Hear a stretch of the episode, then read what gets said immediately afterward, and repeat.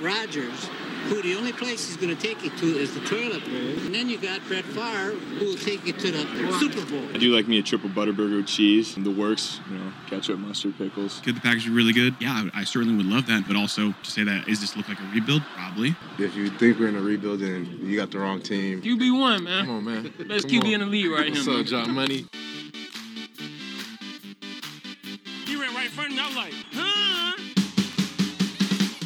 What's up, guys? This is Jeff Janis. And Janice does he stop it? Oh, please!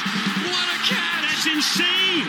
and You're listening to the Poor Man's Packers Podcast. Hello and welcome to another edition of the Poor Man's Packers Podcast, the one Packers podcast in the state of our minds. I am Spencer, joined this week with Billy and Todd Boys. Hello, hello. Greetings, gentlemen. And sadness is back on the plate. Packers losing 22 to 24 in New York to the New York Giants, the Tommy DeVito New York Giants. Very sad game. Uh, God, you you knew we were gonna have another stinker this season. I just didn't expect to come against the Giants, but this episode we'll talk about the offense, the defense. Jordan Love not looking great. Joe Barry obviously being fucking hashtag fire. Joe Barry is back. Take news. We'll talk about Jaire Alexander and all that that's going on, and I I think we're gonna do a good job covering the full thing here. I know it's kind of a touchy subject on Packers Twitter, but I don't know. I think it's once again nuance is needed. Like you know, it seems to be missing a lot of things in today's world. We'll have kind of idiots, some Packers trivia, and then of course preview the Bucs game. But first, woof. The Packers losing 22 to 24 to the Giants on that last second field goal. A lot of bad. It was. Now this is going to sound bad, but I I think looking back, it's going to be kind of a fun time capsule game. You know, ten years from now, when we go back to the highlights and we see those shots of fucking Tommy DeVito's family and that agent, we're going to be like, oh yeah. What a weird moment in time that this actually happened in the NFL. The, the agent's outfit was absurd. I mean, has to be a joke, right? I mean, there's no Oh, he- way that that guy dresses like that in real life. Not even in New York. He he 100% was le- was leaning into it. I mean, It's hilarious. I you mean, it you was great. knew you knew that you know Monday Night Football, the Giants' first you know nationally That's televised game with with Tommy DeVito, and of Yeah. course all the, the Giants fans just love him. Like you know, still living at home with his parents, and Yep. you know she's making lasagna for him and whatever other stuff. Like you knew that they were going to be shown more than Taylor Swift is on any Chiefs game. That's true. If this was a noon game, no love, right? Like he's not showing up in the the gangster outfit with the whatever kind of hat the what is that fedora? I don't even know what that is. it's whatever whenever he like was a wearing. fedora is black. I don't want to call it a fedora. Yeah, I know. I'm like, does it have a different name when it's a gangster wearing it, or is it still a fedora? I don't know. right. Yeah, I don't know. It uh and then the running with them too, you know, I thought Daniel Jones wasn't playing, but god, that was probably the more embarrassing part. Just a lot of bad takeaways from this. Uh Jordan Love, obviously the first half very shaky. I still feel good about him, but God, I, I feel like the wind was kind of part of that too.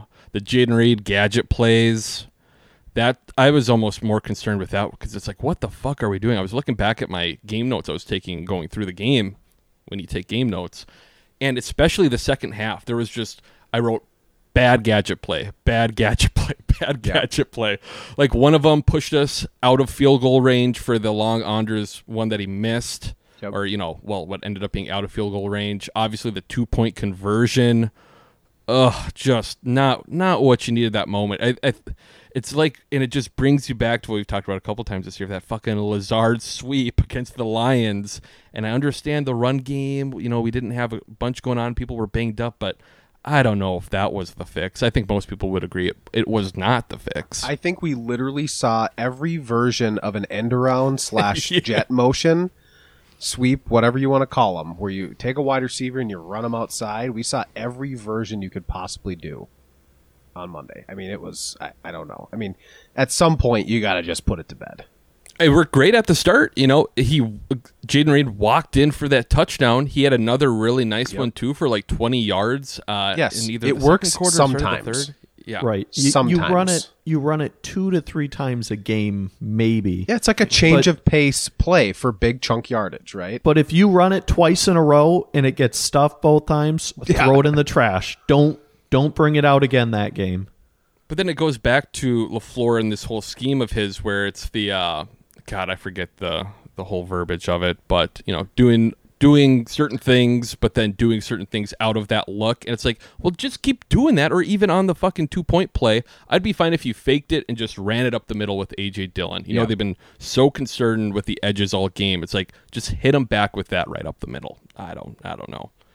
Um, and then Joe Barry and the defense. I mean, fuck that. Well, to start things off, we'll, we'll obviously dive deeper later, but the prevent at the end of the game, I don't know if there's been a sadder. Uh, the Cardinals in the playoffs in 2015 was the s- saddest loss, but that one, oh my god, just I could have completed those passes as a UWS, you know, flag football two-time champion. I'm an Ooh, absolute athlete. okay. I could have hit. I could have hit those passes, especially the first two that were like borderline check downs, and then Wide Keisean open. Nixon late. It's just like it, it's honestly like Joe Barry was playing defense, thinking that all he had to do was stop a touchdown when it was a Or or that the that the Giants had no timeouts. It's like they've got two timeouts left, dude. Yes. Like they can they are more than content to dink and dunk and not have to go out of bounds and then we let them get out of bounds anyway. What was so weird to me too is like, okay, no timeouts at the end, and we're running man. I didn't understand mm-hmm. like run your zone to keep them in front of you and keep them inside.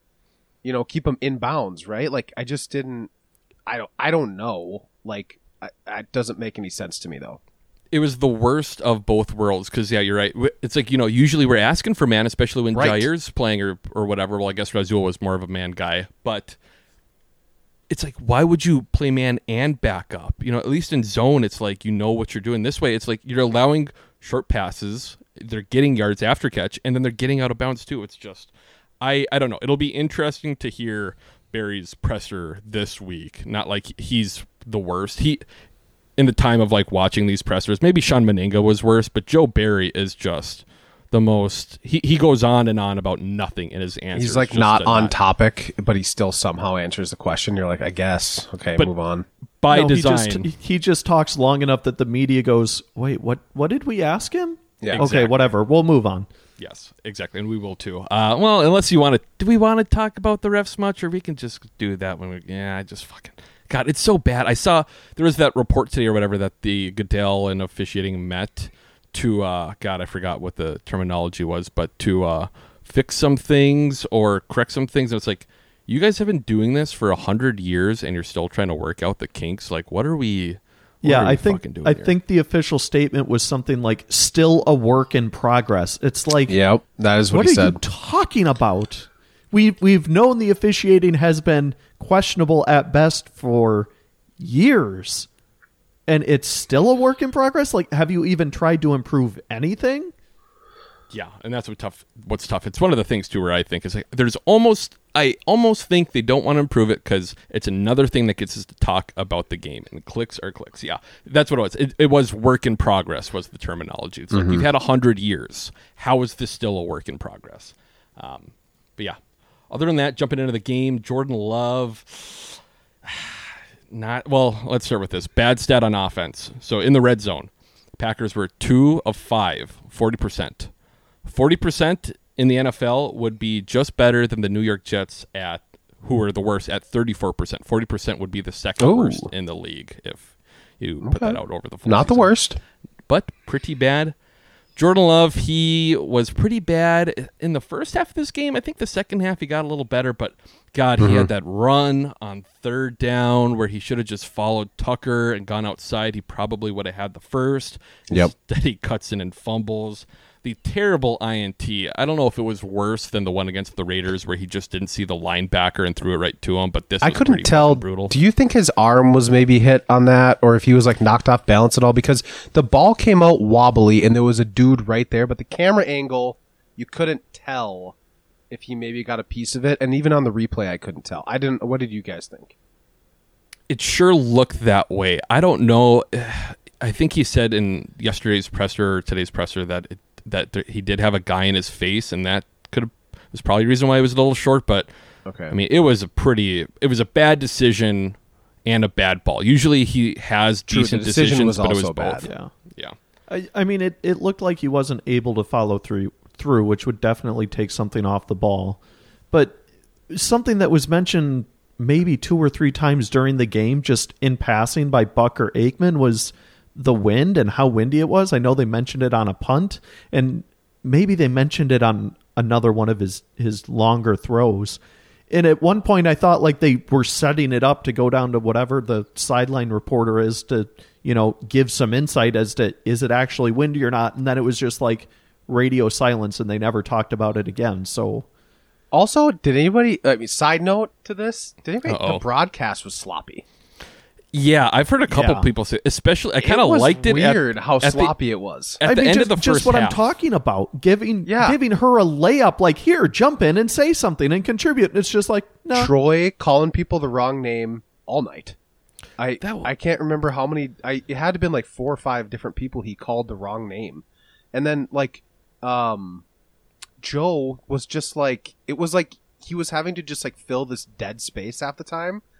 I don't. It was really weird. Well, there was the they weird were sh- hungover or what. there was the weird shit where he's like, "Oh, we got to text Tom Brady and see if he's watching." It's like, Right. No, Yeah, no, you some- don't.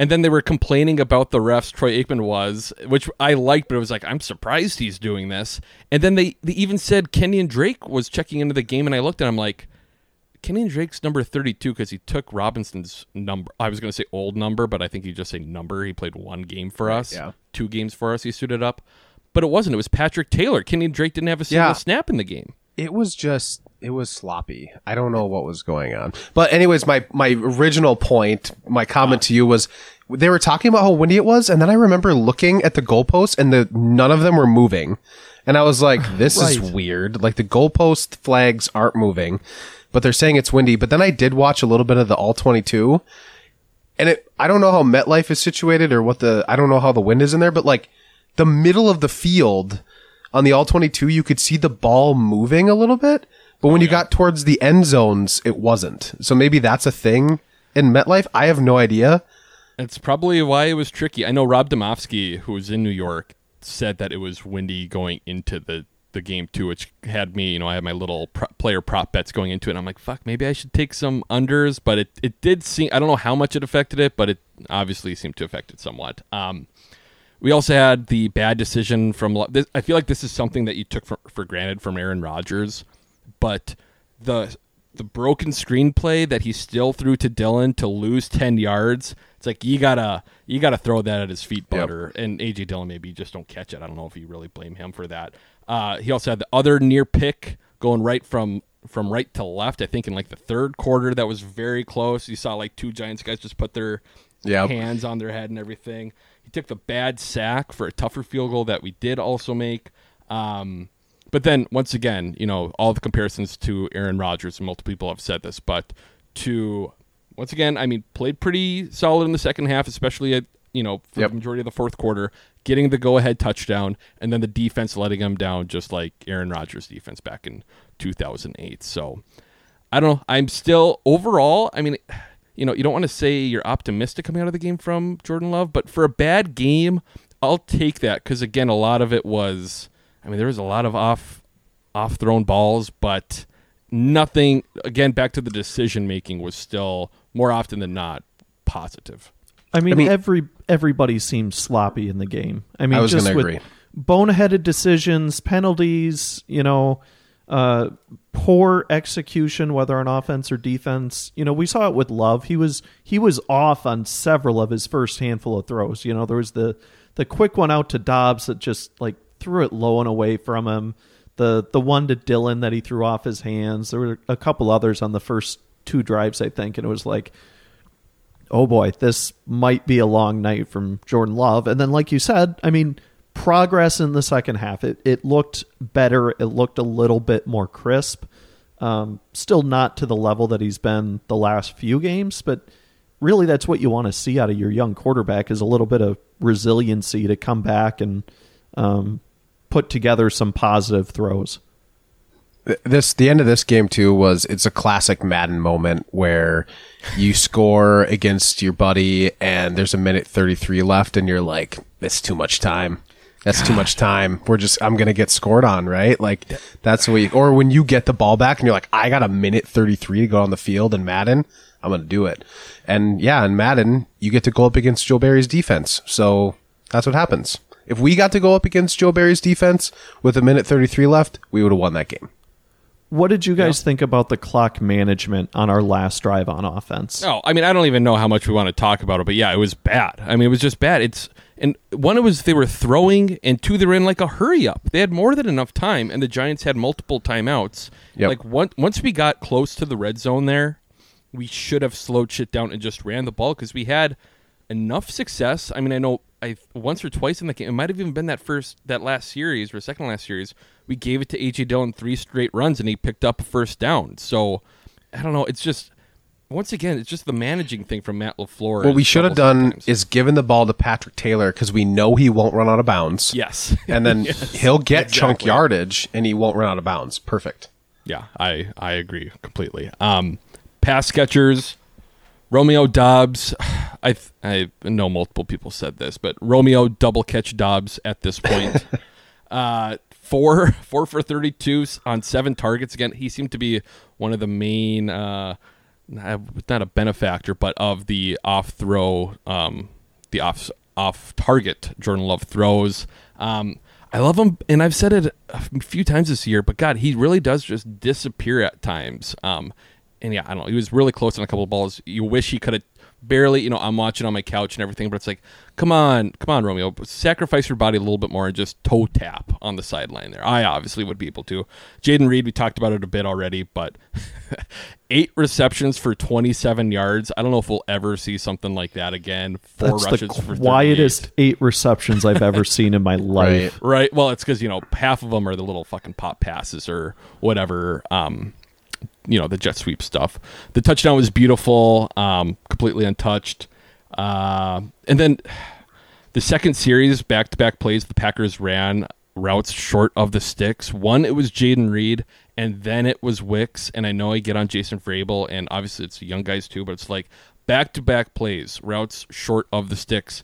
And I don't think Wicks got a first down. Talking about the refs again, that was we benefited from that, but I there was no way in hell he got that pile on, that ball over the first down marker. No, he definitely did not. Even if he did, there was no way for you to tell for sure. Like there is no chance you could overturn that. You sh- at best it stands. I think you can sync up the two angles, and I think it would be very obvious that he did not get it. If you sync up the timing on the mm-hmm. two different angles, the one looking down the sidelines and then the one looking perpendicular to the sideline, Yeah. I mean, they obviously didn't do that. There's And I s- I there's no saw way to that- do it apparently in the NFL because they Yeah. they don't have enough money to figure Yeah, this right. shit out. Can't figure that that was the thing. ESPN was able to do it, you know, after a minute oh, into Oh, yeah. the review or In like whatever. 30 it's seconds. like, can they not do this in New York? I mean, they always say that New York doesn't have the same views as you know ESPN or whatever. It's like, number one, why How? not? Yeah. Yeah. And then That's Wicks Wicks uh, two receptions, twenty yards. He he saved Jordan's ass on the one ball thrown behind him, where Wicks just fucking jumps up and get. I love Beautiful. watching Wicks is a lot of fun. Injuries. So Wicks, I'm sure you guys saw this after the game. I think it said something along the lines of his his ankles fucked up. Sounds like a high ankle sprain, so that's not good. That's usually long term. We'll Yeah. we'll see what happens here. And then Jayden Reed had a and God, this happens with the Packers. He had a concussion, but Matt was sounding positive today, or someone talked to Jayden Reed, and Jayden Reed was very optimistic and said he didn't have a concussion. So Well, he wasn't on the injury report for a concussion, so that obviously means he's out of the protocol. that's why they were talking about it. So it's again, it's like how, and I, I don't know how many snaps he missed at the end there, but it's like, how do you not figure out if he has a concussion or not and get him back in the game? I don't, I don't fucking know. Um, Samori Toure, two catches, 22 yards. Kind of forgot he existed. You know, his first receptions in a month or two. Uh, Malik Heath, fuck, I love Malik Heath. I mean, he had the drop once again back to coaching, and it's You got to catch that. you got to catch that and you got to bring it into your body. I know it's stupid, but I like it. We've seen it multiple times this year. And it, it was a very weird play, too, because watching it live, I was like, no, that's not a catch. And then you watch the replay and I'm like, that's a catch. And it's once again the weird thing in the NFL where if he were on the sideline and caught that and got two feet in, and like went out and then it came out or whatever, it it would be a touchdown. But because it's weird, It kind of looked to me he bobbled it a little bit when that right hand comes in, and then Yeah. the left hand comes over the top and knocks it out. So I don't. It was Maybe. tough. yeah. It, but then it was nice that it was like the next It was the next play. they yeah. went back to him, and I still don't know if that even went across the goal line. And then that fucking ref It and it falls over. Can't can't give us a signal from the ga- ground, I guess. And then he pops up, like dusts himself off, and then does it. Like, Dramatic. dude. It's fucking not about you. Which again, something else here. I'm just fucking rambling. Two plays in a row, you had pretty good looking pass plays, and then on Yeah. the two point conversion, you're like, ah, we got to do this stupid fucking gadget play again. I don't know, not for me, but I'm not going to criticize the ref on that one. Like he got he got his knees taken out from underneath him. Like and he's got dudes laying around him or on top of him or whatever. Like I'm going to give him a chance to get up at least. And may, maybe that's the protocol. Like you need to be on your feet to call touchdown or something. I don't know. I was wondering that as I was saying there. I'm like, maybe there is. some- have you ever Side seen a ref do a call from the ground? Side note though, it would be way cooler Yes. if he was laying on the ground and he did the dramatic like stand straight up in the air touchdown. Like that's way cooler than like dusting yourself off, standing up and doing a lame. I don't know. I mean, shit. Let if the officiating's going to be bad, let's make them entertaining. Like lay on the ground and signal touchdown. Throw behind the back flag or under the leg or something. No We- look flag throw. Whatever. I don't care. Put a local high school kid as one of the line judges, right? So he can just he can sprint down the edge with those guys, right? That's what we need. something that in had to get into refing more, but something that um I forgot who's brought this up, but it's like with these refs in the league, why don't we get some former players who need jobs and coach them up and give them a full time job? Now I don't know if bias Because get the NFL involved. doesn't Yeah, want to Josh pay Gordon. for the refs to be full time. yes, bo- both both points there were were incredible. Um, sticking with pass catchers, but moving to the big boys again. I I fucking love Tucker Kraft. I lo- what uh, what were his stats in this game? Todd, do you have that pulled up? I didn't write them down. Yeah, he had uh, four targets, four receptions for 64 yards and a yeah, and the 43 big yarder. one. Yeah, that was just fucking awesome. And again, twice again, he takes those little catches on the sideline and just bullies the corner closest to him. He's getting much better uh, pass blocking too. I think Paul Bretl wrote this, but in the last three weeks, he ranks 11th in Pro Football Focus for run blocking. I assume this is for tight ends, and eighth in average yards after catch. Uh, he was also the second highest graded player for the Packers according to PFF, and. Li- pretty much every game this year, PFF has given him negative grades, and now that he's been playing this last three weeks, he's clearly improving. But I fucking love him. There was also going into the week some quote he had where he just loves violence at the line of scrimmage or whatever. Yes. He is such a meathead. You know, we talked about uh, Tommy DeVito's agent being a being a caricature of like a mobster guy. Tucker Kraft is just a caricature of a meathead, you know, Gronk almost. You know, like he he the mentality it seems like and the way he talks is very similar to Gronk. I I just fucking love him. I I gotta say I love his run after the catch. If you remember, like, was it the Chargers game or was it the Lion? It was a The Lions Char- game. the- no, the where he had that Chargers game one- where he almost where he and they called scored, it back because he stepped yep. out of bounds. Yep. I mean, that was like Jermichael Finley esque. Maybe Yes. not I- like Jermichael I- Finley was a little speedier, but like that was fun to watch. And then like again too, you watch him on that 43 yarder he had, and he the way like the safety's coming in from his right side, and he like lifts the right leg to kind of like almost hurdle him. It doesn't quite work, but like literally inches. If he gets that right leg a little bit higher, he kind of like half hurdles that guy, and he's rumbling. Like he's fun to watch.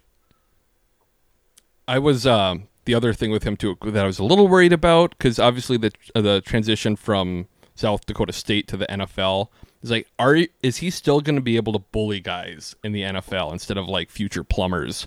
And now it's like, yes, yes, he is still able to do it. So I'm very happy about that. Um, moving on to, well, I guess I can mention it here too. Henry Pearson sadly did not suit up for this game. Josiah DeGuara did, and that's just a crock of shit. Running backs. AJ Dillon, Patrick Taylor, and Kenyan Drake. Dillon, I mean, God, I don't know. He he's a good backup running back, but he's had to be the premier guy this year, and it's just not him. Three point five yard average. Um, and again, he's great out of the backfield. Again, probably the best play of his career was that catch and run. One, the fact that he caught that ball completely outstretched. Yeah. Another, not great ball from Rogers. But then the yards after catch, I think you ran a dude over two and kept going. Yep. Awesome, great play. Keep doing that. Pass blocking was great too. I'm sure people have pointed out the one play where Jordan Love calls out the protection and AJ Dillon comes across and blocks the corner outside linebacker blitzing. I, I forgot exactly what it was, so I enjoyed that. Patrick Taylor, second week in a row, once again talking about the coaching staff and not drilling things in guys' brains. And I think Ben Sirmans, the running backs coach, is probably one of the better position coaches we have. But two weeks in a row, and it was egregious. Patrick Taylor not running out of bounds in the two minute warning. And even Aaron Jones earlier this year, too, had that one where he should have at least attempted to go out of bounds. Looking at it back, I'm not sure if he would have been able to make it, but I don't know how in the fuck you do that two weeks in a row. And I love Patrick Taylor. I think he should get more carries. He's got 20 carries on the season, and he has a 5.1 average. I know that's not a ton to work off of, but every time he gets the ball, it is that little bit of juice. He's not Aaron Jones, but he hits the hole quicker. Yes, he hits the hole quicker, and it's just I'm fine with Dillon getting his, but it's let's make it a two thirds, one third for running the ball too. And I, I just I, I don't quite get it. I mean, Taylor's just a good change of pace back from Dillon anyway. Yeah. Like that's one of the Mm-hmm. reasons why Dillon is effective when Jones is the starter because he's a completely different type of runner. So I don't understand your point why we wouldn't use Patrick Taylor in some sort of a little bit more of an even timeshare. I'm not saying 50-50, but you know, change a pace, you know, get him in there. He's shown that he's effective, but you also mentioned, you know, not going out of bounds, game awareness. I don't know if that plays into it. I mean, we saw LaFleur like screaming at him mm-hmm. on the sideline at the Kansas City game. Like, you would have thought that in essentially the same situation on Monday night, he would have had that little voice in his head saying, "Nope, get out of get out of bounds, get out of bounds. I got to get out of bounds." Instead, he cuts it back and does. Eh, he doesn't even get any extra yardage. I if he picks up ten extra yards, it's like, okay, maybe that's a fair trade, but It was Oh, it's- weird. it's- It's, it's like he caught himself too because he went back and then he went back from the back, and it's like Right. it's it's too late. It's just so I don't know. I maybe Rob Demovsky was surprised that Jones didn't play. Obviously, Tom Pelissero tweeted out Monday morning that uh, Jones wasn't expected to play, but it's sounding like he should play this week, which would be a pretty big boost in a lackluster year for Aaron Jones. Probably his worst year as a Packer, just because it's like the injury thing we were always worried about when he first, you know, became Aaron Jones is kindly or kindly finally catching up to him. um, the offensive line, Rasheed Walker, Elgton Jenkins, Josh Myers, Tom, oh, Jon Runyan, and Zach Tom. Sean Rhyan had 12 snaps. Yosh had 17. I don't know, not a ton to talk about here because I'm just a schmuck, but obviously not the best game from the group. They only allowed the two sacks, but Jordan Love was squeamish all night, and obviously the run game could have been a little bit better. Elgton seemed to struggle more than he usually does, and Zach Tom too with that uh, Thibodeaux guy. He had a halfway decent night. Um, I don't know if you guys have a ton of thoughts there. I I'd still like to see Sean Rhyan, but we're so late in the season; it's hard to expect them to make that switch now. Yeah, I like to see Sean Rhyan in like for sure running situations. We've seen a couple times too. It doesn't seem like pass blocking's his thing, and this is really a pass blocking offensive line. But yeah, I think like even a couple times when they just rush four, they were super successful on a couple different downs, and like that was not great to see. Um, it just seemed like it was an off night for everybody, and the line was not excluded from that. Yeah, I mean, not a good night for the offensive line. And I think the most frustrating thing was you're going up against the New York defense that's coordinated by Wink Martindale. And if anybody, you know, follows the NFL and knows anything about defensive coordinators and tendencies, it's that Joe Barry is trash and it's that Wink Martindale is going to blitz the hell out of you. And I mean, he didn't even have to do that. Like you said, Todd, he sent four, but God, when he sent extra rushers, like Love didn't have a chance. And I I thought Love did a pretty good job of staying alive and making some throws, but that certainly didn't help on a night that he didn't have uh, his best accuracy, even when he had a clean pocket. Right, and it was like you mentioned there too. Late, the Malik Heath not touchdown was a good example of moving around in the pocket, keeping the play alive, and then still giving your guy a chance. or or the one to Toure, and they kind of talked about it on the broadcast too. Like there was that last rusher that he kind of had to evade at the last minute, made him hold on to it an extra half a second. I mean, otherwise that might be a touchdown. Side note: If that's not Toure, I think that's a touchdown on both of those Toure balls in the end zone. I, I feel bad, but it's like I like think I think I- most I- other receivers on our team would have caught those. I don't know if there's any chance he gets his second foot down. yeah. I mean, he's a, I don't know. I watched that replay. I think you could have. Uh, yeah, I don't know. And the It'll other be- one, it was like, just don't stand behind the corner and you catch it. it uh, it will be interesting this week with these injuries. Obviously, Luke Musgrave. I mean, he's a tight end. He's still on the injured reserve. I think at least two more games for him. Um, and then whatever happens with Jayden Reed and Wicks, but the guys on the practice squad, Bo Melton and Grant DuBose. I wonder if one of those two will be a game day call up, which would be interesting, especially Grant DuBose, who I was gonna say, let's A get lot the of people- out here.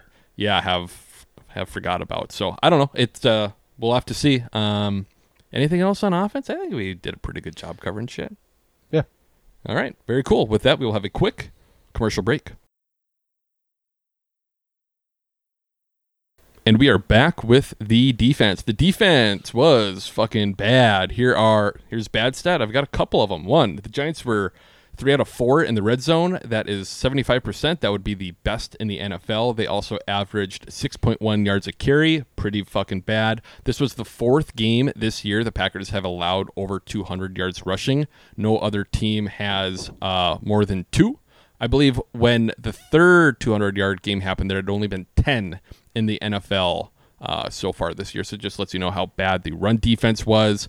Uh, going up against the Giants, who have allowed they allowed uh, what was it five sacks in their previous three games, I think per game. The only we had two QB hits, no sacks. Pretty Pathetic. pretty. Yes, pathetic is the right word. And Tommy DeVito was the NFC Player of the Week. So Props that to Tommy though. He is fast. Like Yeah. that dude's actually pretty quick, and for the amount of times we should have had sacks, Ugh. like on slower quarterbacks, we would have sacked him a fair amount. Just not just defending my bold prediction of seven sacks, but we would have had a lot of sacks against a slower quarterback, a less mobile quarterback. But he's actually he's a pretty good athlete. I, I I'm honestly not sure if we would have had more sacks against say a Kirk Cousins because we had such awful lane discipline when we were rushing. Like how many times did everybody just run past him and he's just like, "Oh, well, I have a wide open middle of the field. So here I go." And you know, we're just we're nowhere to be seen. And at the same time, it's like you you get burned by him enough. Like, why do you not spy somebody? Why do you mm-hmm. not harp, you know, lane discipline when you're rushing? Why not send a few extra rushers to try and get a free man and get him to the ground? Like, did we send a blitz that entire game? It I sure honestly don't think we like did. it. Yeah, it was it was fucking Which brutal.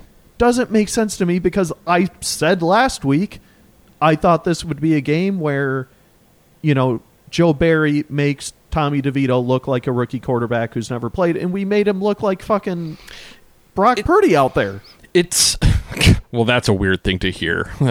we made him look like Stud. Brock Purdy. Yeah, uh, but it's weird too because you know what we always said about Mike Pettine and Dom Capers late is like, you know, they do good against the shitty quarterbacks, but then they get absolutely killed by the good ones. And this year, it's been the opposite. You know, we were able to do enough against Herbert. We did enough against Patrick Mahomes. And then we've had guys like fucking Kenny Pickett. I mean, Brett, Rip, not Brett Rippin. Uh, fucking the God, what's his name? The Falcons Ridder, quarterback. Desmond Ridder.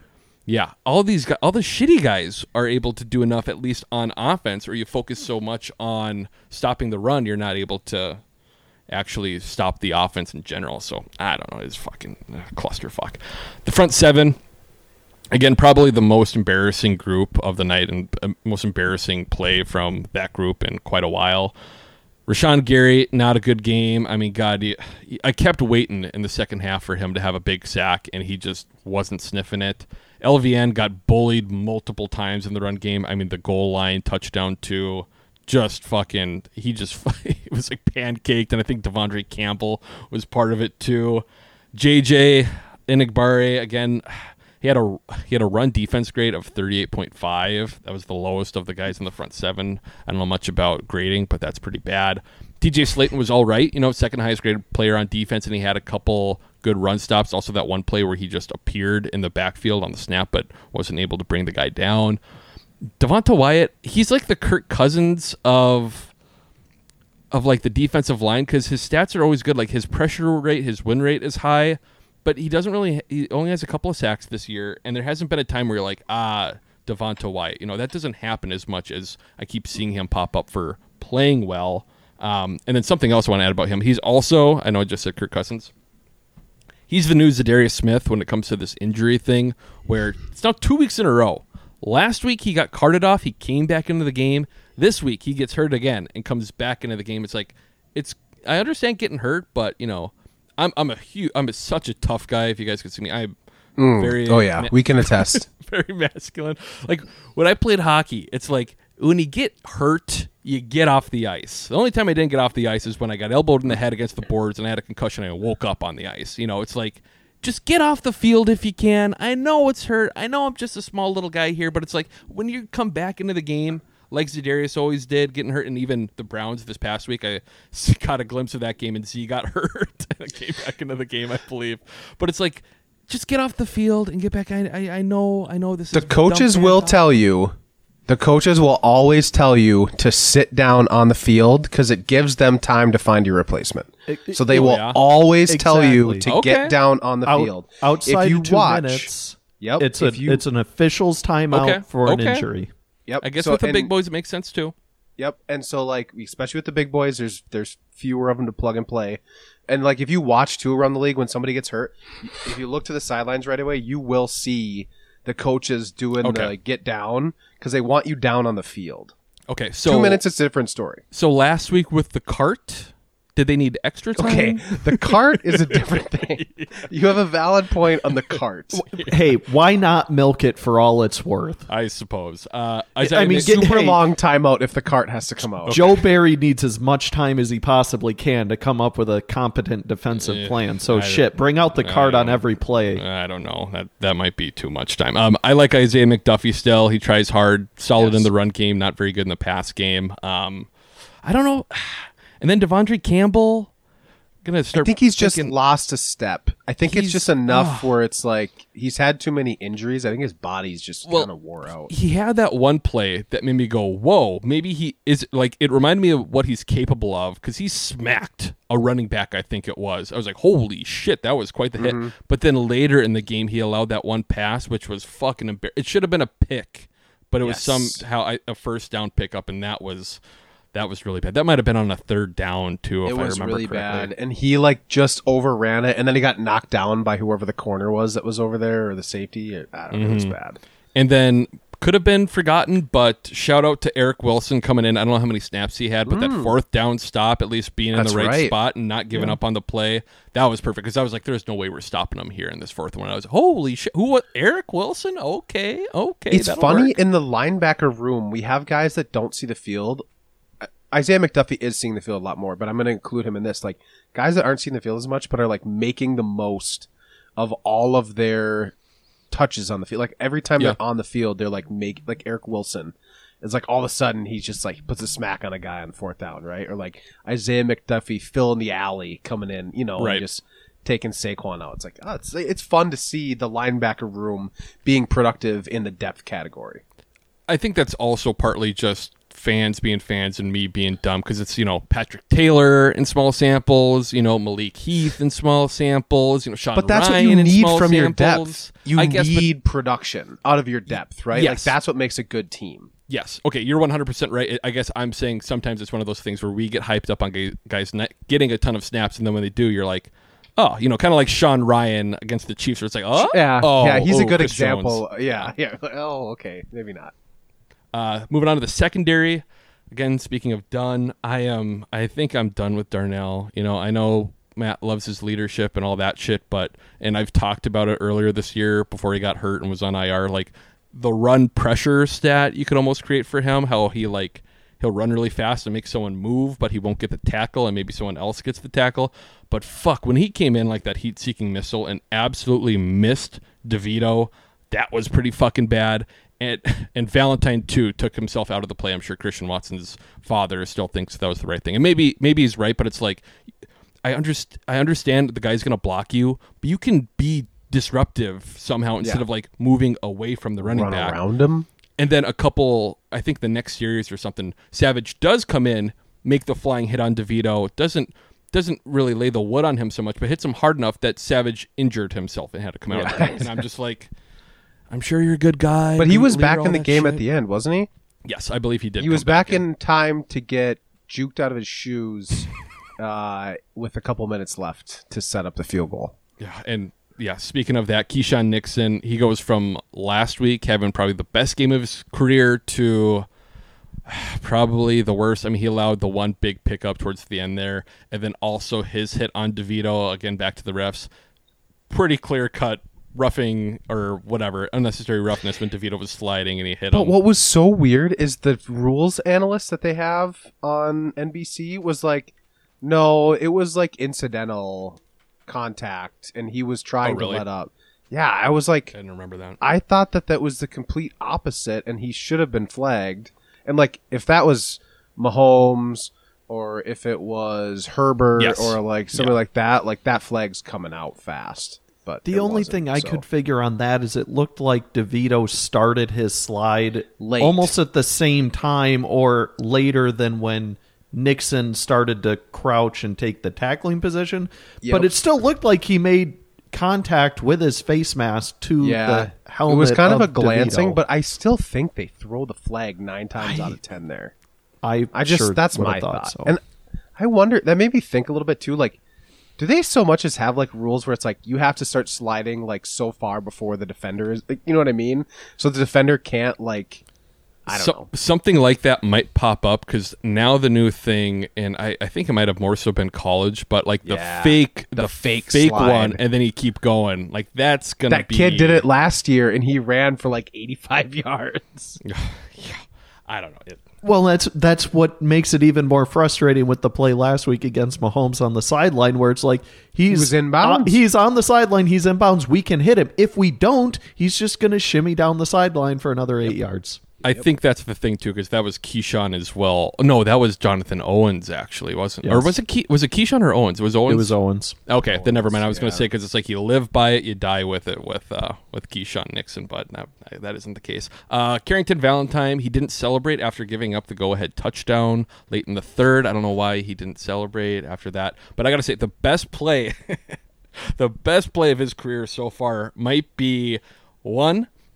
It's so weird that Barkley fumble. How he goes down and Yes. Valentine like jumps out of the way and doesn't Yes. touch him, which more often than not might be a play where the the guy would get up and start running again, but he fumbles, and on top of that, Valentine's smart enough to pick up the ball and just go. I'm watching. I'm like, eh, no way, and then you watch the replay and you're like, oh Yes. fuck, and then and then it got into the rules thing again, where I think Darnell Savage, of course, didn't land a tackle, and Barkley kept going, and he they're like, clipped was him, but he that the- regained his balance. Yeah. And so they're like, oh, now he's a run, like now he's a free runner I was again. like, And then he please don't fell. fuck us on that. Yeah.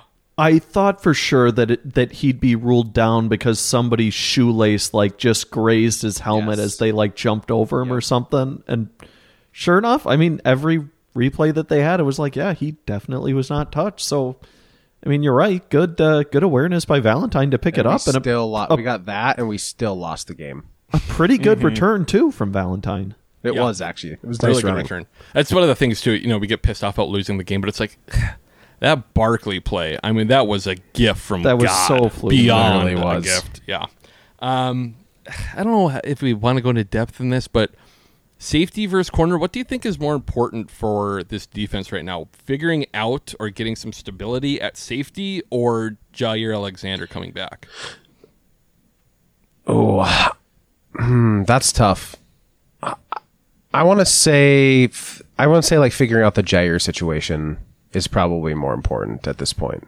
Yeah, I- I guess long term too.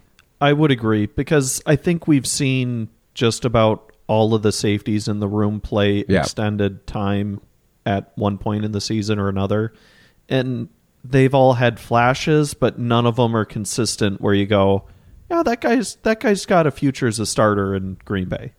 Yeah, I didn't look at the snap counts either, but I'm like, I I would like right now, and I'm sure they'll both have like bad games this week or have bad plays, but it's like I would like Rudy Ford and uh, Anthony Johnson Jr. to be the starting safeties, which is probably the least likely group that we would put out there. But I just feel like again the ceiling's higher. I think Rudy's been consistent enough. You know, I feel like he's made the least amount of shitty plays, and Anthony Johnson Jr. I I don't know. I just I the potential is still there, and he keeps getting better and better. There's the uh, Ryan Downard was talking to the safeties coach how like how much Anthony Johnson Jr. is asking him questions, and how every week he's seeing him learn the position and getting better. So that's you know exciting to hear, especially a young talented. I, I think it was a RAS All Star too, who this is only his second year playing safety. You know, he was a corner um, before that for Iowa State. So uh, special teams, fucking a. We didn't even talk about special teams. So fucking bad. Weird day all around for special teams. The terrible blindside block called on Anthony Johnson Jr. Speak of the devil. Whelan didn't have a good night, and those shanks were kind of funny. He had the one that it was so bad that Rudy ran, or the the punt returner ran into Rudy Ford. You know, I, I want to get pissed about it, but it's like you have no idea where that ball is. He didn't. He didn't Yeah. see the guy either. Like he was looking at the back of the head of the the whoever's protecting outside against the Mm-hmm. gunner, and then the gunner like ducks out of the way and he just runs into it. He hip check. He protects himself and hip checks him. And you know what the what the name of the punt returner is? Oh, it was. Gunner. His first name's Gunner. It's Oh, Gunner. his it's last Gunner name was like. Olaz Olazewski.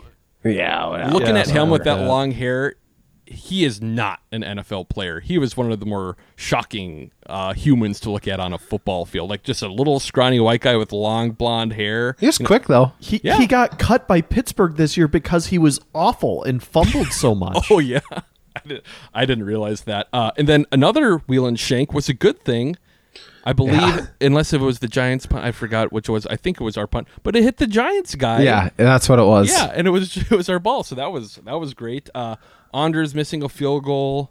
What even was that? Like that was it wasn't even close, and it was only like Laces a were now- forty-three yard attempt. And Laces Mason- were in. Mason Crosby got cut by uh, the Ah. Rams on the practice squad. And again, That's too uh, bad. Daniel Whelan, no, not good punts. Great holder. What he had the one where he just you watch the replay and he just spun the ball and got it down. I'm like, okay, for not having a lot of experience doing that, he's doing good. And then obviously the big one, Keisean Nixon and the punt return. I mean, again, you live by Keisean, you die by him. You know, his first punt return, he caught over his When he head. had it too, he dropped it. He picked it up and then he dropped it again. Just And like, just stay down, dumb, dude. Dumb. And it uh, back. I've said it all year. I've never been a Rich Bisaccia guy. Last year, he took a very shitty special teams unit and made it mediocre. And now we're mediocre to bad on special teams. I think our coverage we're the most penalized Yes. team too. Like the that's most penalized team on special teams. Which when uh, Shawn Mennenga took over, I think the number one thing was trying to reduce penalties, and that was back in 2019. But it's like, and again, you know, hey, it, favorite line. It all goes back to Mark Murphy. The special teams on this team over the last five years would be I. It ha- unless there actually is like a curse at Lambeau for special teams units, but we would be much better with Darren Rizzi if he just got hired on in 2019 rather than ha- having to make. Where is he at Rich now? Bisaccia- He's still with the Saints since the Saints. Okay. yeah, sent, and they have one of the better units in the NFL since uh, we didn't want to pay him what he was worth, and now we had to pay Rich Bisaccia and make him the special, but highest paid special teams coordinator in the league, and we're still just dog shit. But hey, don't worry, he's really great in pressers, and the Green Bay media isn't going to really push him for anything because he's a great guy to talk to, and he's from New York, and Matt Schneidman likes talking about the Yankees with him and shit. So uh, I Oh, don't know. there you go. I don't know how many guys want to talk about getting fired. Have any? You guys have anything else on special teams, defense? No, ready for take No. news? All right. Yeah. cool. Take news. Football time.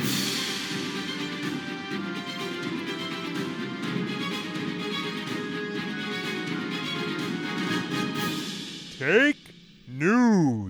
All right, take news for the week. Lots of clips this week. We're going to talk about Jaire Alexander. Maybe we'll talk a little bit of contract stuff and Gutey and how he's handled premier pair- players. But Jaire Alexander, obviously, kind of a touchy subject. A lot of people talking about it. You know, a lot of people don't want to talk about it, but I still think it's interesting. And since I have an incredibly big uh, platform here. I just want to educate people and get everyone on the same page for how what has gone on over the past five weeks with Jaire's injury. So, starting things off, we remember the last time we played was against the Rams, and I pointed it out then how I thought it was telling that Jaire got a game ball. He had a decent game, he had a pick, which I think he kind of hurt his shoulder on that pick, but he was given a game ball after the game, and I, I said it at the time. I think it's because he played through an injury, and Matt was very happy that he played through an injury, and it was a little bit of messaging there. Well, obviously Jaire hasn't played since that game. He had the back, and I think I think he did have the shoulder injury going into it. If not, obviously that the pick is what kind of uh, re-injured it. But this is Matt talking about Jaire's injury after he didn't practice. Now, again, just think that it's been five weeks now since he's played. This was the first time Matt talked about Jaire's injury. Is there some concern for, for Jaire? I'd say so. Two days in a row not practicing. Long term, Matt, or just kind of week to week? Yeah. I don't know. You told us on Sunday his back was feeling the best since Something happened. Yeah. I mean, can't practice. So again, and this was it's now five weeks he's been out. If the Packers knew what was going on, or there was some clear communication going on here, they would have put him on IR. It's four. It's you know four weeks you're out, and then he come, can come back. So he's like, oh, you know, we don't know if it's serious or not. Yada yada. Not not a whole lot going on there. So then, this is a clip from Wildy. I think he was on one of the ESPN Milwaukee shows.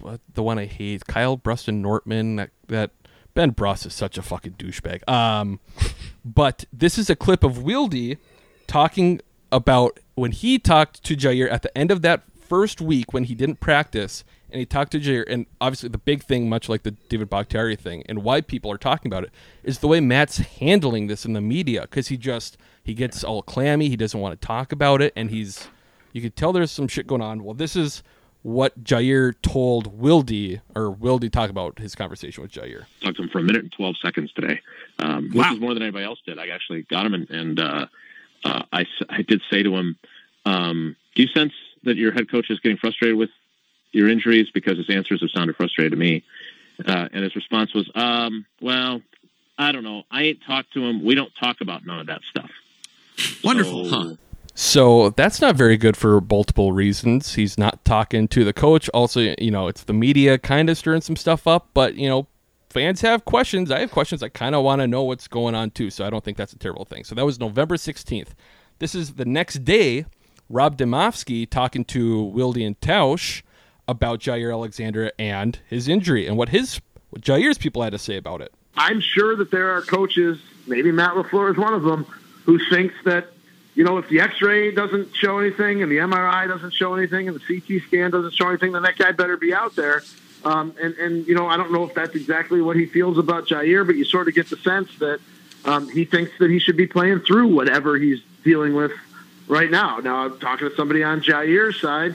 Uh, going in the last game, he had no, he did not have enough range of motion in his shoulder to be able to play the position. So, and I, I had mentioned this on the podcast a couple weeks ago when that popped up, how people with it, you know, around Jaire was saying he probably shouldn't have played that game, and his shoulder injury is what's holding him back, and he's not hundred percent.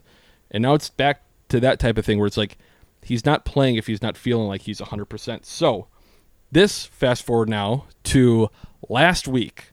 Last Friday, Jaire talked to the media, and it was weird. I'm sure a lot of people saw this on Twitter where First, he started by saying, I'm just going to lie to you guys. And then he had his sunglasses on and multiple title belts. But one of the things, the biggest thing that caught my ear was when he said this. Jaire, do you feel any? I know it's you know you can't control getting injured when you dive for an interception, but you're the highest paid cornerback in NFL history. You make 21 million dollars a year. Do you feel pressure to be on the field? Uh, I mean, there's always pressure. There's always pressure, you know. But uh, you know, I think uh, you know, I just I'm the type of person I always want to put my best foot forward. You know, so I feel like if I can't put my best foot forward, then it's just tough to be even be out there. You know? Do you feel the coaching staff and everyone in this building has been understanding of, of why you've missed so much time this year? Uh, yeah. Oh yeah. yeah. So, one, he says, you know, the big thing is I can't, you know, I'm the type of person who wants to put their best foot forward, and if I can't, it's tough to even be out there. And then he also kind of is like, yeah, yeah, you know, the medical staff and people understand what I'm going through. Okay, okay. So then, I'm sorry, just keep going. So then, this is uh, this is Matt. The next on Saturday in his availability when asked, I th- I think this is Mike Clemens asking him, and sometimes I th- think like Clemens just doesn't realize like what's going on and things that you know that what seems to be happening because he straight out straight up like asks Matt about how he talks to Jaire and what's going on when as we heard from Wildy him and Matt don't really talk and they don't really talk about the injury stuff so knowing that I thought this question and answer from last Friday or last Saturday was interesting He likes to have fun with us, you know, sunglasses and props and things like that. But it's got to have been a frustrating year. How's he when you talk to him about how this last couple of months is going? Yeah, I mean, I think we're all frustrated about it, to be honest with you. So again, a, a lot of this is Matt because the way he, there's a much easier way to go about this. Is like, oh yeah, he's working through an injury, blah blah blah, all that. But he's asked about how it is talking to Jaire, and Matt doesn't say anything about talking to him. He says, yeah, it's difficult for anyone.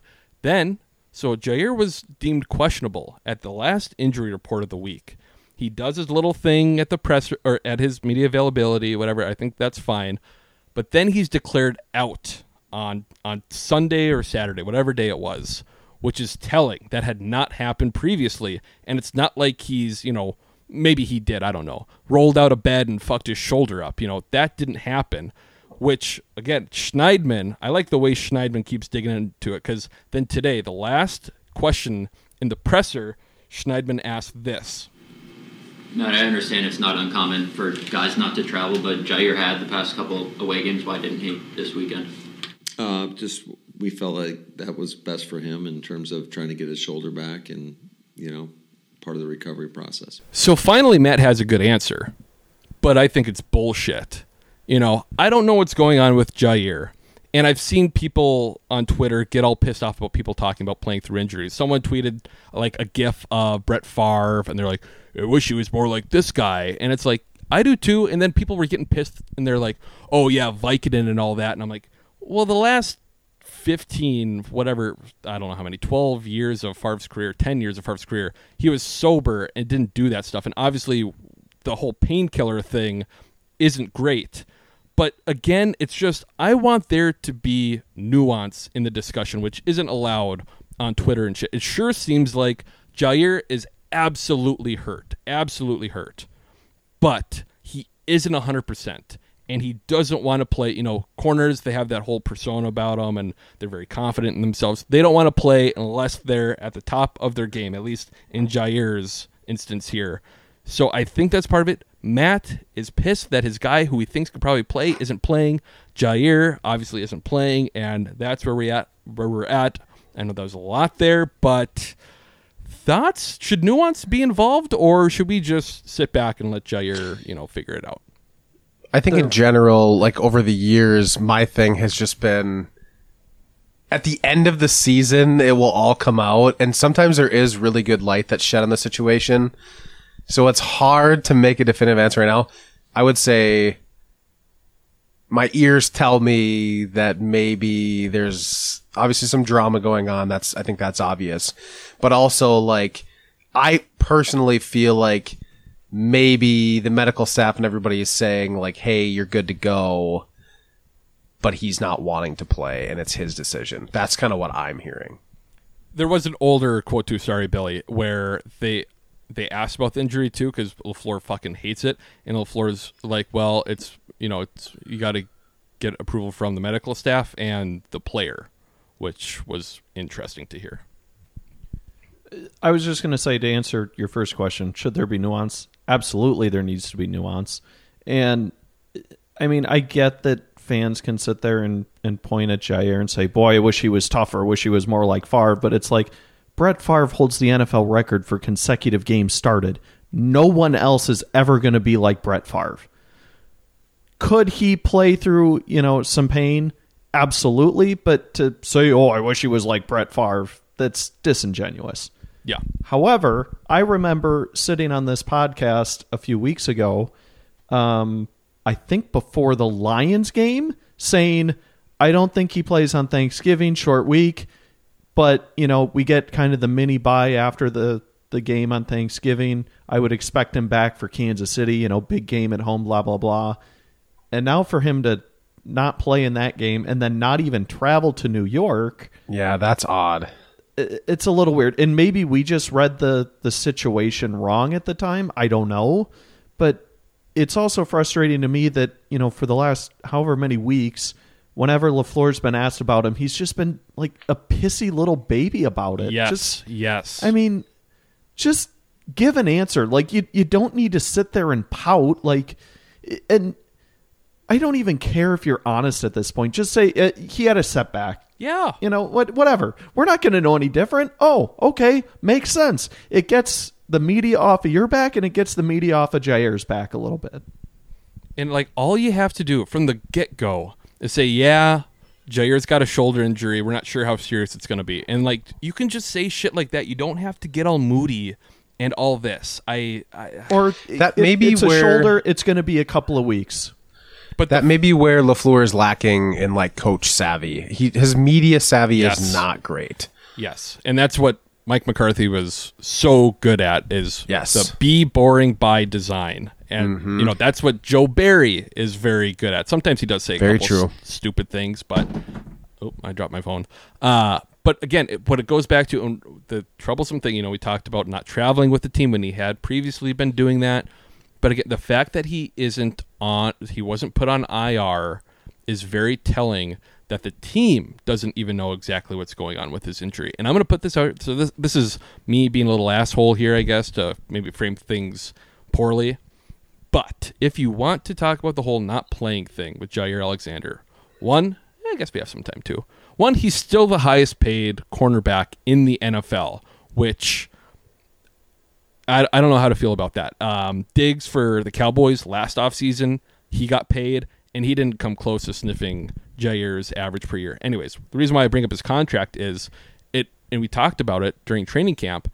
Jaire skipped the offseason workouts, which if he would have showed up for a couple of those workouts, he makes seven hundred thousand dollars. That's a lot of money. He just burnt that up. He's like, I don't, I don't care. I, I don't want to go to workouts.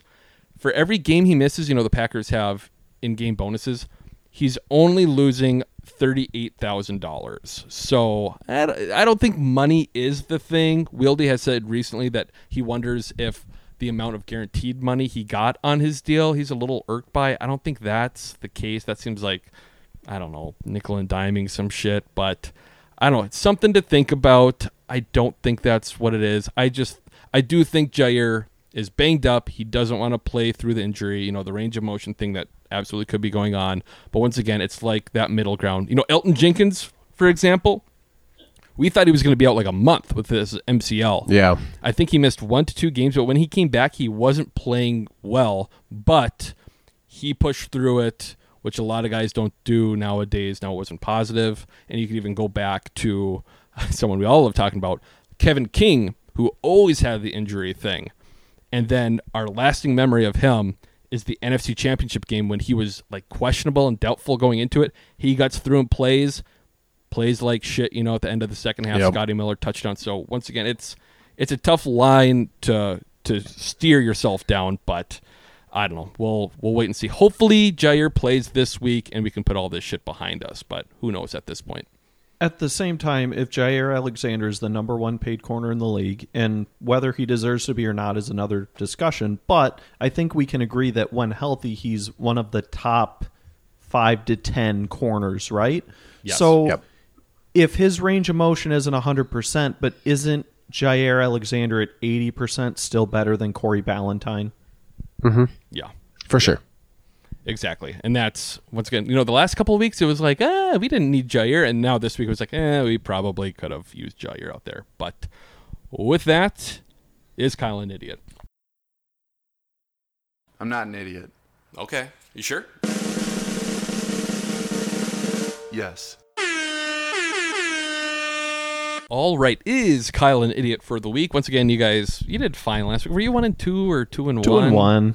Ev- Okay. Every That's- week it seems like we're, pretty much two and one. That's what I assume. This this week is a difficult batch of questions. I think I wouldn't be shocked if you don't get any of them, but I think you will.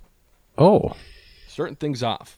What legendary backup quarterback came into the game when the Packers played the Giants in 2007? These were the came last. into the ga- came into the game for Green Bay. Sorry, for the Giants. For the Giants. Oh. The last time we played the Giants in 2007. This was 2007 when it happened. He had five attempts. They were the last five attempts of his NFL career. Was he a big boy? Lorenzen? I'm, I'm not allowed to. Lorenzen. hints, but yes, It's gotta be. it was Jared Lorenzen. Yeah, yeah, the, yeah, yeah. Uh, hefty lefty, the Pillsbury throw boy. Feel kind of bad because he did have weight issues, but I did some googling along with this, and the previous season in the playoffs. They had him come in just for like a quarterback sneak against the Eagles, and he got it just because he was he was a big boy. Kentucky, I think he went to, right? Yep. Yeah, that sounds he right. wore number 22 in college, which is fantastic for a quarterback. I remember there was that one clip too. I'm pretty sure it was him, but some like, you know, minor league football team when he was a big, big boy and he was like run around the pocket and just let it sling. That there was a couple very funny clips of him playing, but yes, an absolute legend. R.A.P. in peace. Uh, the hefty lefty Jared Lorenzen. Moving on. Oh, did you guys see? Uh, fucking what? Speaking of Lorenzen, uh, Jared Veldheer came out of retirement to sign on the Colts practice squad. I today. did see that. Yeah, Yes. the, the guy who we had uh, hang out in 2019, 2020, and then And he came back to he COVID. We signed him to our practice squad for the playoffs, and in travel from Indy But he to got- Green Bay, he got COVID, so he never got to play again with us after. Yes. with us the second time. Yeah, and then it was like he was a a uh, lunch lunch guy, school lunch guy. Uh, there was an NFL little series on him. How he's like a Yeah. he took over a Really? school cafeteria and like made everything nutritious and tasty and shit. It was a pretty cool little little thing. Oh, know. that's awesome. Yeah. Uh, number two. Very good. One to know. So at least you're not going over. I think these ones are tougher. Yeah, we'll see. How many interceptions did Baker Mayfield throw in his? We'll just do when he was with the Browns. That Browns game on Christmas Day at Lambeau Field in 2021. How many picks did he throw that game? It was like four. It was like four.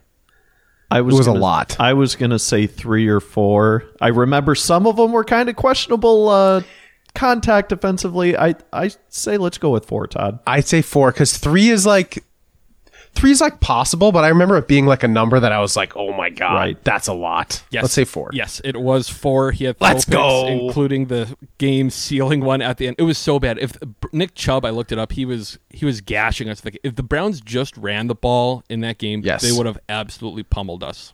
Boy, that that sounds familiar this year. Oh God, yeah, it's always the case. And then he had one uh, INT with the Rams last year too. It's kind of weird. I wonder how often that's happened. We were playing Baker Mayfield three years in a row, and he's starting for three different teams. So That is odd. Very, very interesting. Uh, okay, here we go. So two and zero. Last one. See now, maybe I now see I forgot about this. What surprising player had a rushing touchdown against the Bucs in their 2011 matchup? BJ Raji.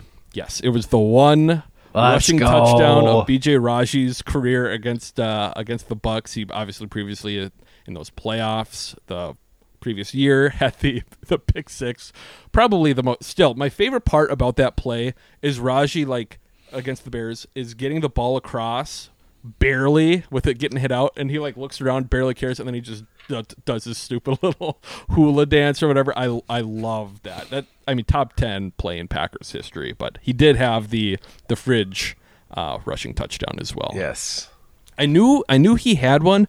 I just didn't remember who it was against. I could not for the life of me remember who it was against. So, uh, Billy, oh, So three and zero on the tuck of toughest slate of questions. I the, mean, the last two good. weeks have been pretty tough. Legends. I, I would think. Uh, Billy, do you have a stump spinny for me?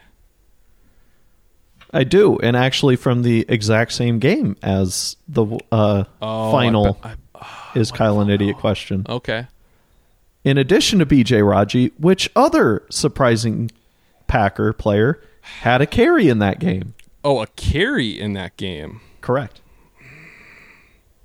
God, now I can't remember the the Giants game too with Jared L- Lorenzen. That was the game that Brett Favre became the most winning quarterback in NFL history. By the way, a little fun fact.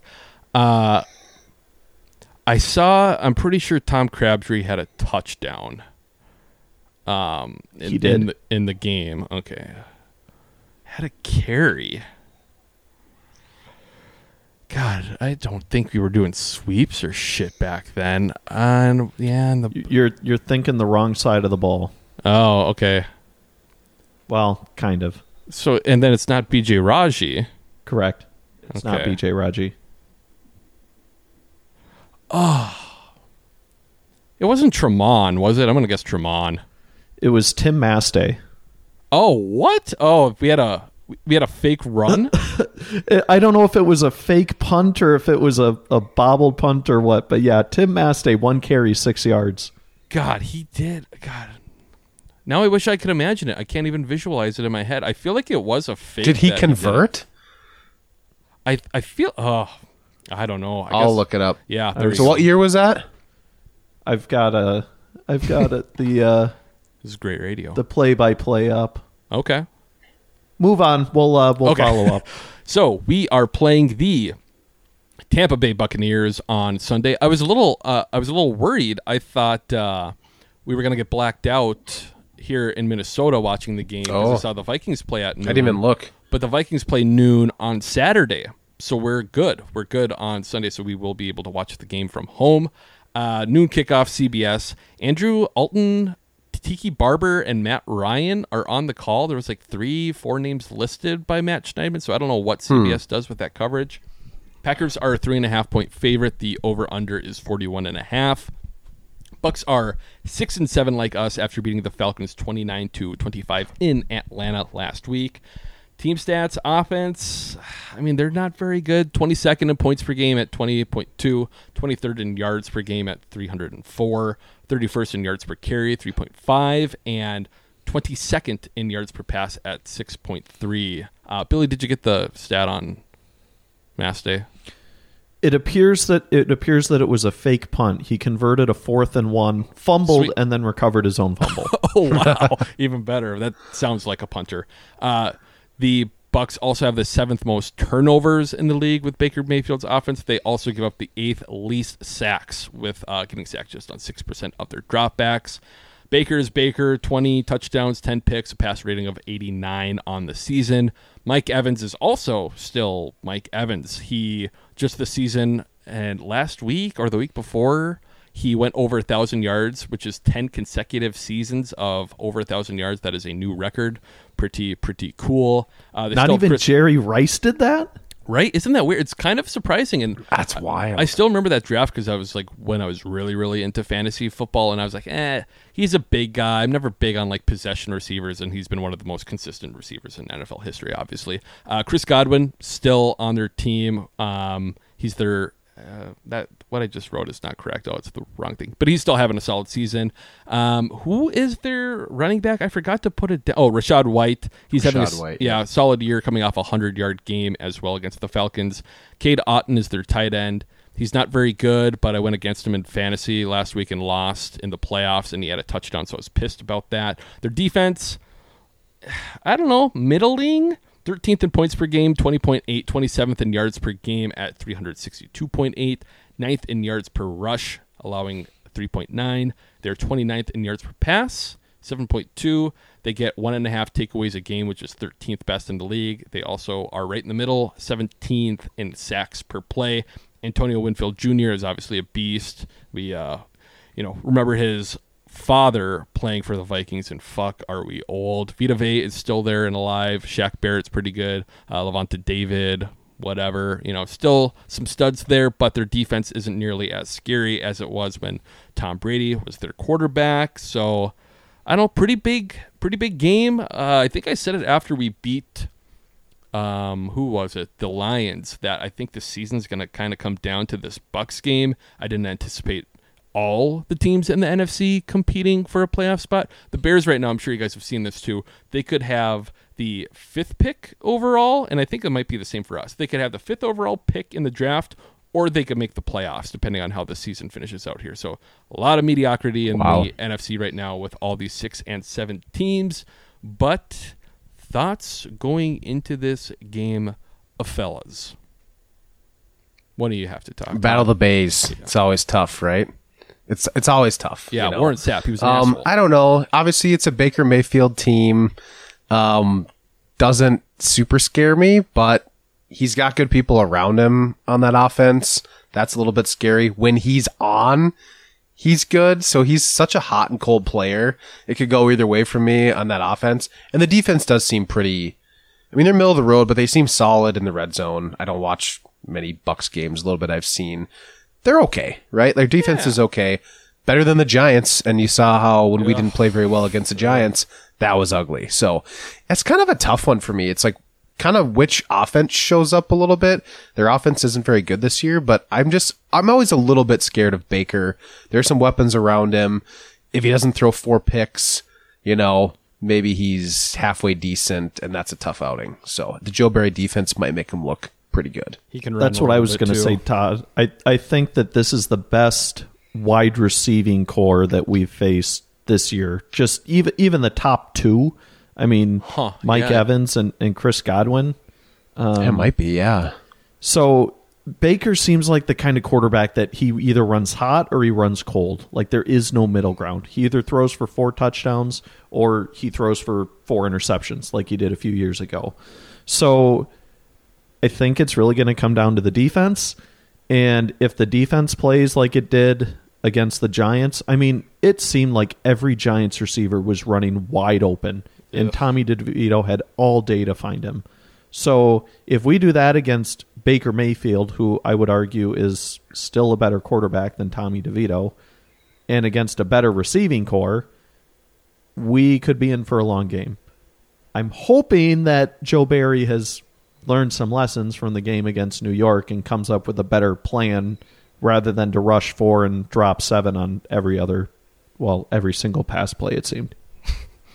And looking ahead too to the weather, right now a high of 40, a low of 28 on Sunday. So that's not really Green Bay weather. That's not one of those where you go, ooh, team from, from Florida coming up to Lambeau, Yeah. Edge Packers. Yeah, I was gonna say he's he's a smaller guy too, so maybe he's got smaller hands, a little tougher to grip that ball in the cold. Oh. But Brian Brom hands, some would say. mm, yeah, Billy, yeah, you, you got something He- to say? Come on. He he played in Cleveland. I think he'll be fine. That's what I was Yeah, wondering too, or what I was thinking too. But yeah, I don't know. It's just if we win, I think we're in, we're gonna make the playoffs. If we lose, I don't think we're gonna make the playoffs. I think that that's what it comes down to. Really hot take there, but three and a half points, two from Vegas. I don't know. I could see us stacking shit sets, I guess, but it's. I don't feel good about it, but maybe we'll just come out hot. I don't at Lambeau. I feel like we've played, you know, the, the game uh, against the Chiefs was pretty nice at Lambeau. We've been better of late there. I have us eking this one out 21 to 23. Maybe last second Anders Ooh. field goal, you know, get gets his shit right or straight. I I should look at what how he's kicking compared to everyone else in the league this year, but Not very good. I think he's like a shade below eighty percent. That's that sounds better than I would have guessed it was at, but yeah, uh, yeah, twenty-one to twenty-three. I don't feel super confident, but we'll see. It it's nice how even how bad the game was on Monday compared to what it was previously. It's like we still were in the twenties in points, you know. So hopefully we can at least keep doing that in this Bucs offense, and our defense can actually wake up again. Todd, what is your score prediction? I- I think we also eke it out. I'm kind of back and forth, but I guess I went with 20 to 17 Packers. I think it's going to be a close one. I think it's not a high scoring game. I think we eke it out, but it's going to maybe be pretty ugly. Uh, I've got a couple of things. First, Anders Carlson, eighty percent on the year, tied for twenty fourth in the league. Mm, I mean, that seems about right, I guess. Uh, second, I said going into the Giants game, I thought we would win out. So I need to stick with that prediction. However, I also have a very poor track record this year when I pick Green Bay. I know that's what we said last week when you when you picked us to win after you kept picking us to lose. However, I'm a man of my word. I still think we're going to win out. Yeah. We're just going to ignore last week. I'm going to say uh, 27-23 Packers. Okay, we'll see if uh, you Nice. truly are jinxing us. Uh, bold predictions. I know I had this earlier this year, but especially going up against Baker, I think we got a shot. I have two Valentine brother interceptions combined uh, Carrington Valentine and Corey Ballentine. I think one will have a pick, and then another will have a pick against Baker at Lambeau Field. Todd? Okay, you took the interceptions. I'm going to go to the other side of the ball, and I'm going to say offense. I'm going to say Jordan Love bounces back from the the horrible completion percentage in the first half, above 75% completion percentage for the game this week. It's a bounce back accuracy game for Jordan Love. Okay, I I guess I guess that's probably bold enough. I think that's like top. he's in the league, never man. had he's never had a 75% completion percentage. What's the highest I he can't has on the season? I, I'll look. Yeah, see, let's see how bold. Billy, you go. Yeah. Todd, I'm with you. I think Jordan Love bounces back. I don't think that Tampa Bay secondary is very good. They don't really scare me the way that they did Mhm. back uh, when we played in the NFC Championship game. Yeah. Um, so I'm going to say Jordan Love has 325 or more passing yards on Sunday. Ooh, not not just 300, but 325. Incredible. Well, his bold. his his career high is 322. So Ah. I wanted I I want to say he's going to get a career high for sure. Okay, we'll go with that then. Todd, have you figured out? Career high for Jordan Love, 76.9. So I'm going to say Okay. 77%. When was that 76.9 though? Rams. Oh yeah, Rams game. Yeah, I suppose that makes. He sense. only threw 26 passes. I I'd He's give 20 you for I'll- 26. I'll, give you 75. Executive I won't. No, I won't. I, Nope, executive decision. Too Mm, late. You're nothing. You're you're nothing here. I'll, I will mute you on the Zoom. Uh, but yeah, we'll see. We'll we'll forget about it next week, like we always do. With It these was, and has a bold prediction hit yet? It hasn't. So I mean, No. Was I close?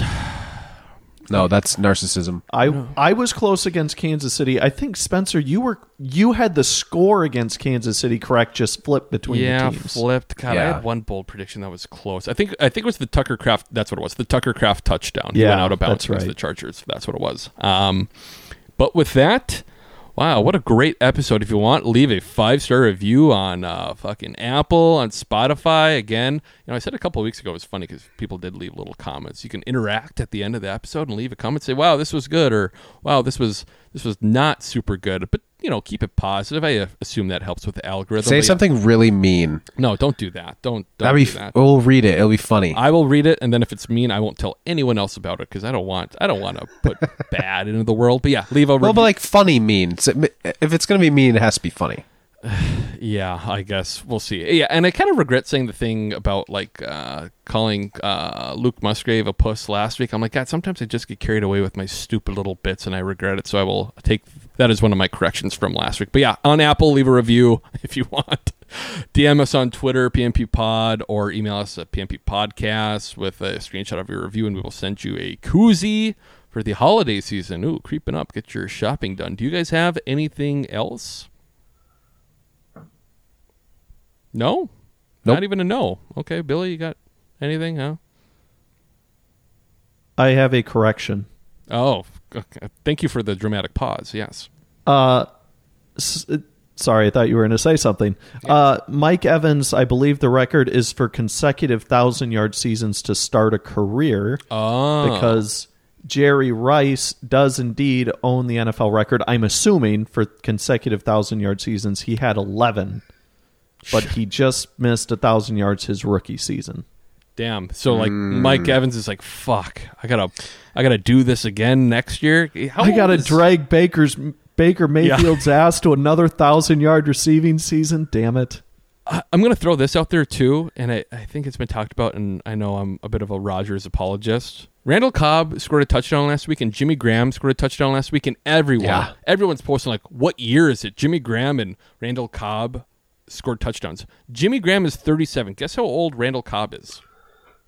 He's He- younger. He's he is he is 33. He is my age. He's like Yes. six months younger Yeah, than me. He's 33, which is old for the NFL, but he's not nearly as ancient as it's people old for a out to be. wide receiver, right? Like that's the tough thing is when speed is so much a factor for wideouts. and especially for him where he was a slot guy so that's where Right. he made his money was you know shiftiness and, and quickness But how- Same age as Adam Thielen. People forget. But how old is Mike Evans, who we were just talking about?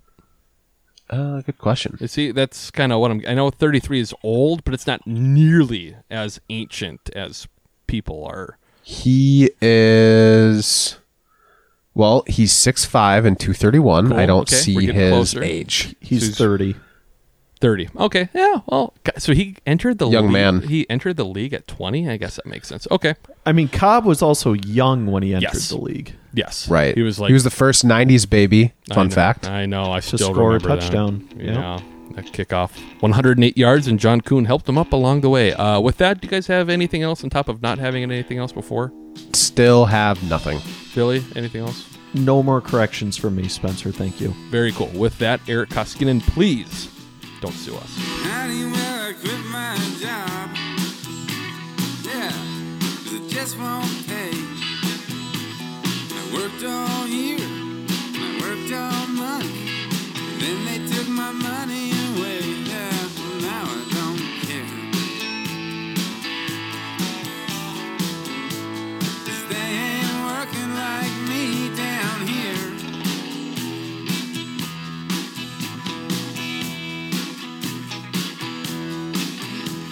said, hey now, little baby, I'm going deeper down in debt. Yeah, honey, I ain't leaving yet. I gotta did you see the uh there's a 30 for 30 on tonight about reggie white I saw the not. ad for it the other day. I think they they advertised that a few months ago. Yeah, I'm curious to because he was a, that'd be he was a complicated dude. yeah Complicated fella, some would say. Maybe an I, idiot. I would saw the ad that. for it. I saw the ad for it like months ago, and then my brother texted me like an hour ago, like, "Hey, did you know the Reggie White documentary is on tonight?" It's like, "Oh shit, I better record that." That and I saw the SEC network is uh has one for Bart Starr. I don't know if it's just his college day stuff, but they're like calling him Clark like Oh. Clark Kent to Superman and how and uh that Curry guy was talking in it and I I don't know if he went to Bill Bama. Curry? Yeah, did he go to Bama? Because obviously he played for the Pack I played for the Packers, but I wonder how much of it is covering him in the NFL versus Alabama. But it looked very interesting.